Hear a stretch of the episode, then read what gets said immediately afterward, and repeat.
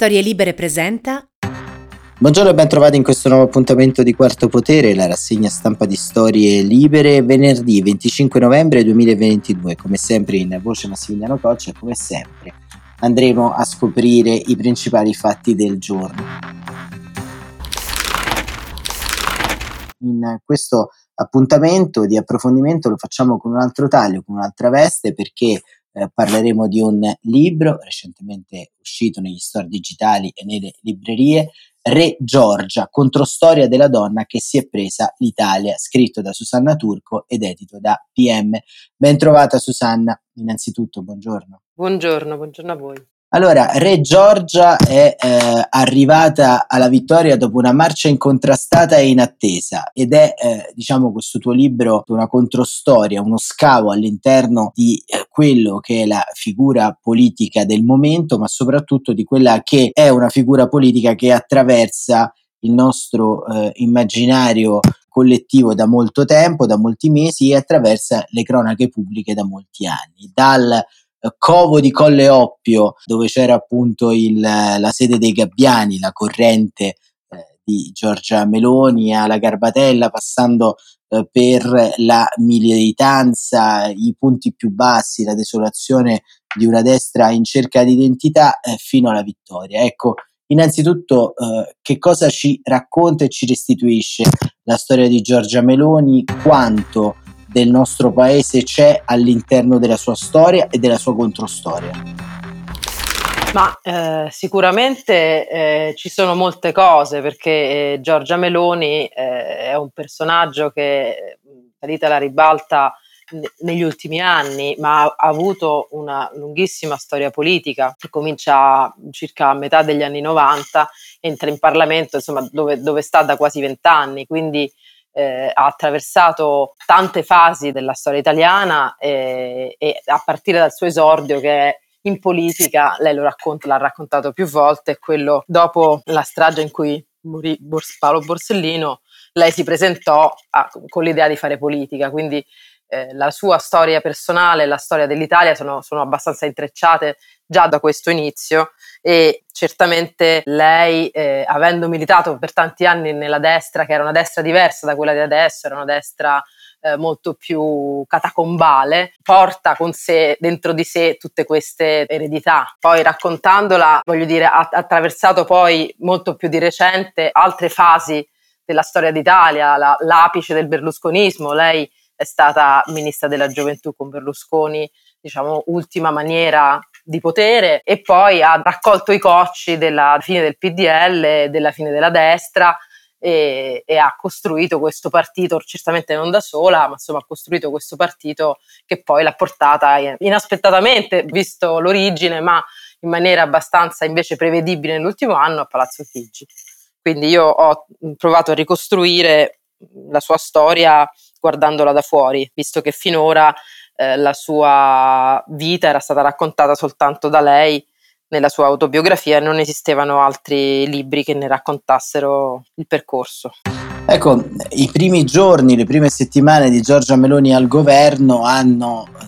chiarito immediatamente la propria identità, la propria capacità di sintesi anche con eh, gli alleati, sintesi che ovviamente si ripercuote al momento in una sorta di dominio incontrastato, dovrà certamente fare i conti con un equilibrio eh, di coalizione, ma quel famoso cerchio magico, se così vogliamo chiamarlo, di Giorgia Meloni, quanto è ancora oggi influente all'interno della gestione del potere e quanto a tuo avviso perderà eh, di influenza dovendosi poi raffrontare con una macchina complessa come quella dello Stato e eh, soprattutto rispetto alla sua storia come leggi questi primi eh, giorni, queste prime settimane di governo? Sono molte cose, molti argomenti meriterebbero ognuno una risposta. Eh, per quello che riguarda il primo mese di governo, quello che si vede in realtà è qualcosa di opposto a quello che ci si poteva aspettare, cioè in realtà Meloni ha incarnato il ruolo di premier in maniera abbastanza felpata, ha sì fatto il governo diciamo, vari provvedimenti piuttosto discutibili e comunque di grande impatto mediatico, no? il decreto sui rave, per esempio, la rottura de- dei rapporti diplomatici con la Francia, insomma ci sono stati va- vari eventi molto forti, nei quali però non è che il ruolo di Meloni sia spiccato particolarmente, cioè il contrario di Berlusconi in questo, è più simile per esempio a, insomma, a un Draghi che è un Berlusconi, cioè abbastanza invisibile da questo punto di vista. Per quel che riguarda invece il, il suo cerchio magico, lei è una sua caratteristica, è, eh, ha fatto tutto il suo percorso politico sempre con le stesse persone, appunto Francesco Lollobrigida, per fare solo un esempio, che adesso è il ministro della sovranità alimentare, era il suo fedelissimo quando lei diventò segretaria dei giovani di AN, insieme all'altro fedelissimo che era Giovan Battista Fazzolari, quindi sono sempre proprio le stesse persone, pochissime, che la seguono. Credo che l'impatto col governo sia diciamo, molto forte da questo punto di vista, perché non credo, per quello che ho potuto ricostruire, è un cerchio magico che veramente ha lei come ape regina, come unica stella, quindi la capacità di gestire tutto questo potere che hanno adesso dipende dalla capacità di lei di farlo e quindi bisognerà vedere come sarà, se la caverà lei più che gli altri che sono un po' sempre stati al seguito. Ecco, all'interno del libro, più o meno dopo una trentina di pagine, c'è il eh, racconto numero uno, lo chiami, intervista di esordio sul resto del Carlino, 5 aprile 2002, all'indomani del suo primo intervento al congresso Sole di Bologna, in cui ha infiammato la platea, piazzale tra i bighe Francesco Storace e Ignazio La Russa. Come minimo sarà figlio di un dirigente di partito, si informa allusivo Marco Ascione. E lei, ma che mia madre è di destra, ma non è mai stata attivista e mio padre non lo vedo da anni. Meloni, scrive, in quel momento ha solo 25 anni e non può prevedere una scalata così importante, ma in un'intervista di servizio e di poche righe mette in pubblico le due figure chiave della sua vita che la accompagneranno fino all'ascesa. La mamma, Anna Paratore, e soprattutto il papà, Francesco Meloni, detto Franco. Cosa sappiamo di lui? Tutto, anzi nulla, tutto quello che ha raccontato la figlia Giorgio, commercialista, anche se il suo nome non risulta scritto all'albo di Roma negli anni 60, 70 e 80, un uomo che misteriosamente nel 79 abbandona l'Italia e molla una donna e due bambini, Giorgio, la sorella Arianna, l'evento scatenante da cui far partire tutta la sceneggiatura se la vita di Giorgio fosse un film. E ecco, allora, questo racconto numero uno che crea un po', diciamo, la forma del personaggio Meloni, perché poi in questo Re Giorgia, che è anche una tipizzazione del personaggio, c'è anche, come dire, una sorta di crescita e di eh, lievito nella sua storia che nasce costantemente per reazione. In questo caso tu racconti un episodio biografico che chiaramente non, eh, diciamo, come dire, non tratti con il taglio scandalistico col quale poi alcune inchieste successivamente hanno cercato un po' di puntare i fari, ma eh, lo dai come un tratto di identità. Ecco, pubblico e privato nella storia di Giorgia Meloni si intrecciano e si saldano sempre di più. Ecco, riuscirà, partendo da questo dato biografico, a invertire un po' la tendenza perché eh, Meloni ha sempre vissuto di reazione, di reazione a un abbandono, di reazione alla presenza di una comunità politica, di reazione eh, rispetto alla fine della destra tradizionale dopo eh, il PDL, dopo Futuro e Libertà, insomma ha sempre reagito, adesso forse deve agire. Sì, è molto interessante questo che dici. C'è un altro punto del libro, dico che il libro è stato chiuso dopo la vittoria, ma prima che diventasse Presidente del Consiglio, quindi non ci sono diciamo, i primi atti del governo. No? E però io dico che deve diventare da Drugo a Draghi, dal eh, protagonista di Arancia Meccanica, come, così come si è presentata vestita alla comizio di Vox un anno fa, vestita di bianco che urlava, a invece no, un rappresentante dello Stato, insomma delle alte istituzioni. Credo che questo sia diciamo, quello che in parte sta tentando di fare Naturalmente, non essendosi mai trovata come adesso in un posto dove è difficile reagire, in effetti la vediamo a volte un po' spaesata. È molto più a suo agio quando si tratta appunto di reagire a qualcosa, di reagire per esempio nel caso delle problemi, problematiche con la Francia, nel caso l'altro giorno in Consiglio dei Ministri perché i giornalisti gli chiedevano di fare altre domande. Lei è subito pronta a rimettersi quei panni, ma naturalmente ora non li può tanto vestire, quindi sarà interessante vedere come proseguirà. Per il momento io vedo, comincio a vedere questo, un, una, una leader che vuole cambiare pelle, non so se abbia gli strumenti per farlo. Ecco, questa pelle necessaria fondamentalmente al, diciamo, anche alla sopravvivenza all'interno dei palazzi romani del potere, delle cancellerie europee. Ecco, come hai visto questo primo impegno poi estero che è stato il, il G20 in Indonesia, le, le, polemiche sulla figlia, insomma lasciano un, lasciano un po' il tempo che trovano, però anche lì un dato che emerge fondamentalmente è che eh, forse dovrà anche iniziare a fare i conti Giorgia Meloni con una solitudine di Stato. Spesso Giulio Andreotti diceva il ruolo di Presidente del Consiglio è un ruolo di estreme e sofferenti solitudini. E un po' l'impressione a vederla da lontano e facendo un po' il paio con tutta questa gente che anima il tuo libro, eh, si ha un po' l'idea no, di, di una Giorgia Meloni che dovrà riprendere un po' il parametro anche con una dimensione più solitaria, anche da un punto di vista plastico e fisico della sua azione politica. Una donna in mezzo a tanti uomini, eh, poche sono le donne del suo cerchio magico, però ecco, è anche questo forse un modo eh, un mondo a cui si dovrà abituare. Ma guarda, lo stare da sola, secondo me, lei è una persona che sta fondamentalmente da sola, anche se si circonda di tante persone, perché si circonda di persone che sono per costituzione, diciamo, un gradino sotto, ma volentieri ci stanno, eh, però è lei che decide, si fa quello che dice lei. Io tante volte ho visto anche Ignazio La Russa, che non è esattamente una persona conciliante, dire ma sapete che Giorgia, eh,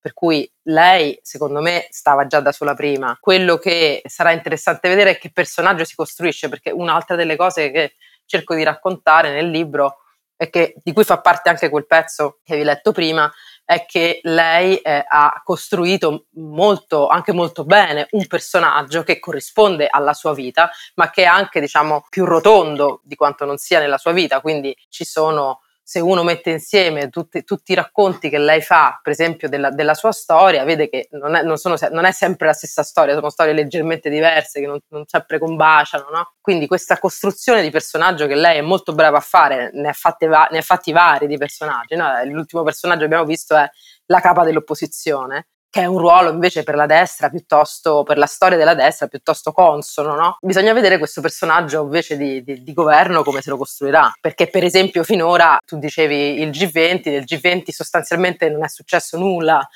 salvo che lei non è riuscita a ricucire con la Francia, a fare un bilaterale con Macron o qualcosa, insomma, non è riuscita a ritrovare qualcosa di un momento pubblico con, con, Macron e a un certo punto infatti è spuntata la questione della figlia che fino a un momento prima non era così centrale, ha preso diciamo, la scena nell'ultimo giorno e mezzo della sua permanenza a Bali, polarizzando tutta l'attenzione lì, quindi siamo tutti cominciati a chiedere se fosse lecito o meno che una Presidente del Consiglio si portasse dietro la figlia quando in realtà lei era andata a fare per la verità tutt'altro. Quindi in questo c'è una grande abilità, peraltro, di, appunto, di, di portare il discorso dove si vuole. Ecco, all'interno di queste grandi abilità sostanzialmente eh, esiste un tema molto caro a Giorgia Meloni che è il tratto dell'identità. Molti si aspettavano in eh, questi primi mesi, in queste prime settimane, una destra tradizionalmente ancorata, possiamo dire, a una modalità di svolgimento dell'azione di governo simile a quella che avevamo conosciuto in passato, quindi a una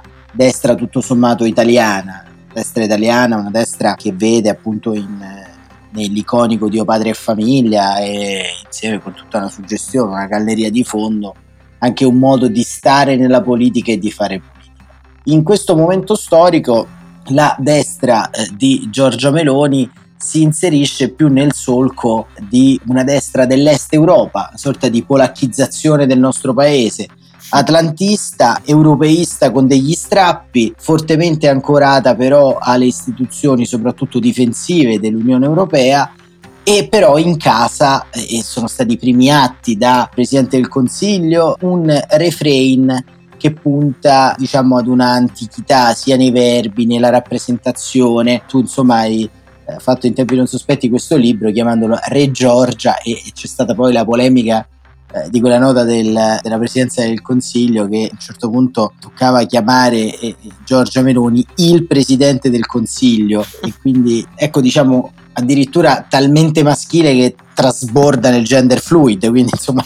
alle volte con delle esagerazioni di fondo molto, molto plastiche, molto evidenti. Ecco, i nomi dei ministeri, la, la postura sì. istituzionale ci raccontano appunto di una destra differente. Ecco quanto questa destra, per come l'hai conosciuta, analizzata dalle catacombe al diciamo a Palazzo Chigi può essere anche un modello di destra europea, perché poi parliamoci chiaro, la formula Le Pen ha dimostrato tutta la sua inconsistenza, si ferma sempre al secondo ballottaggio. I modelli appunto dell'Europa dell'Est mostrano poi sempre un punto di non approdo in una visione più larga del proprio posto all'interno dell'Europa, oggi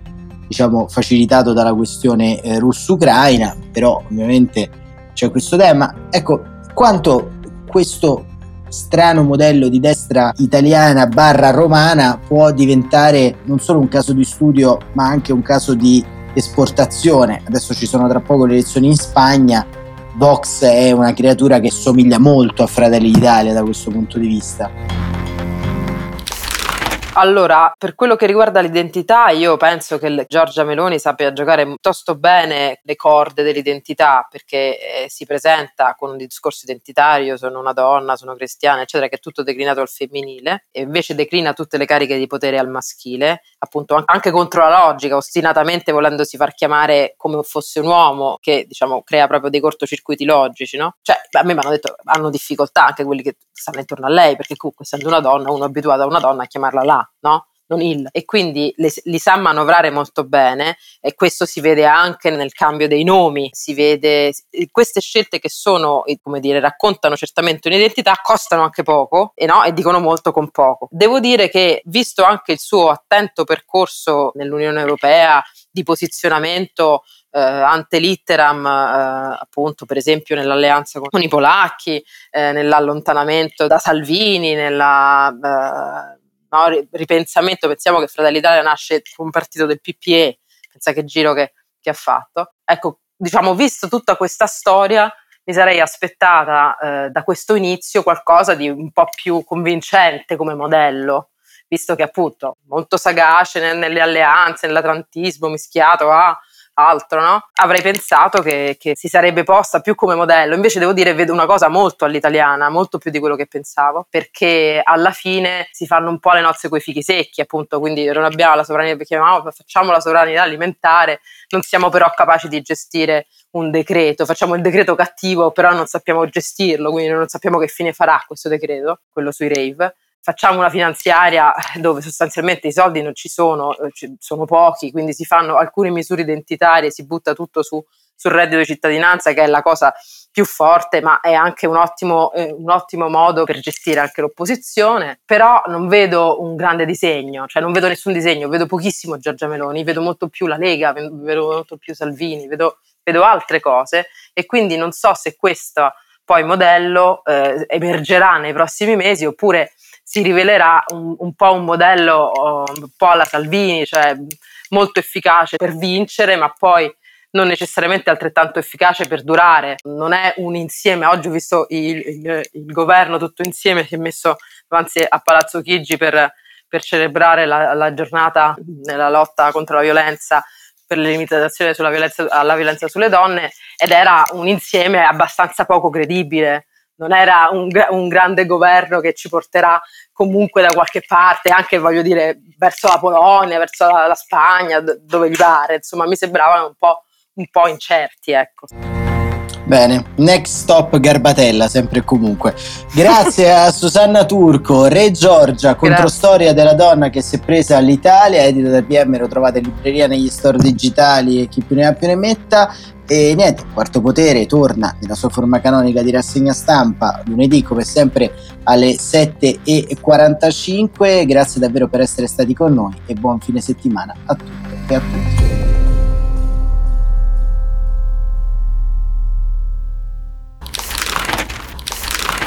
Una produzione storielibere.fm di Gianandrea Cerone e Rossana De Michele. Coordinamento editoriale Guido Guenci.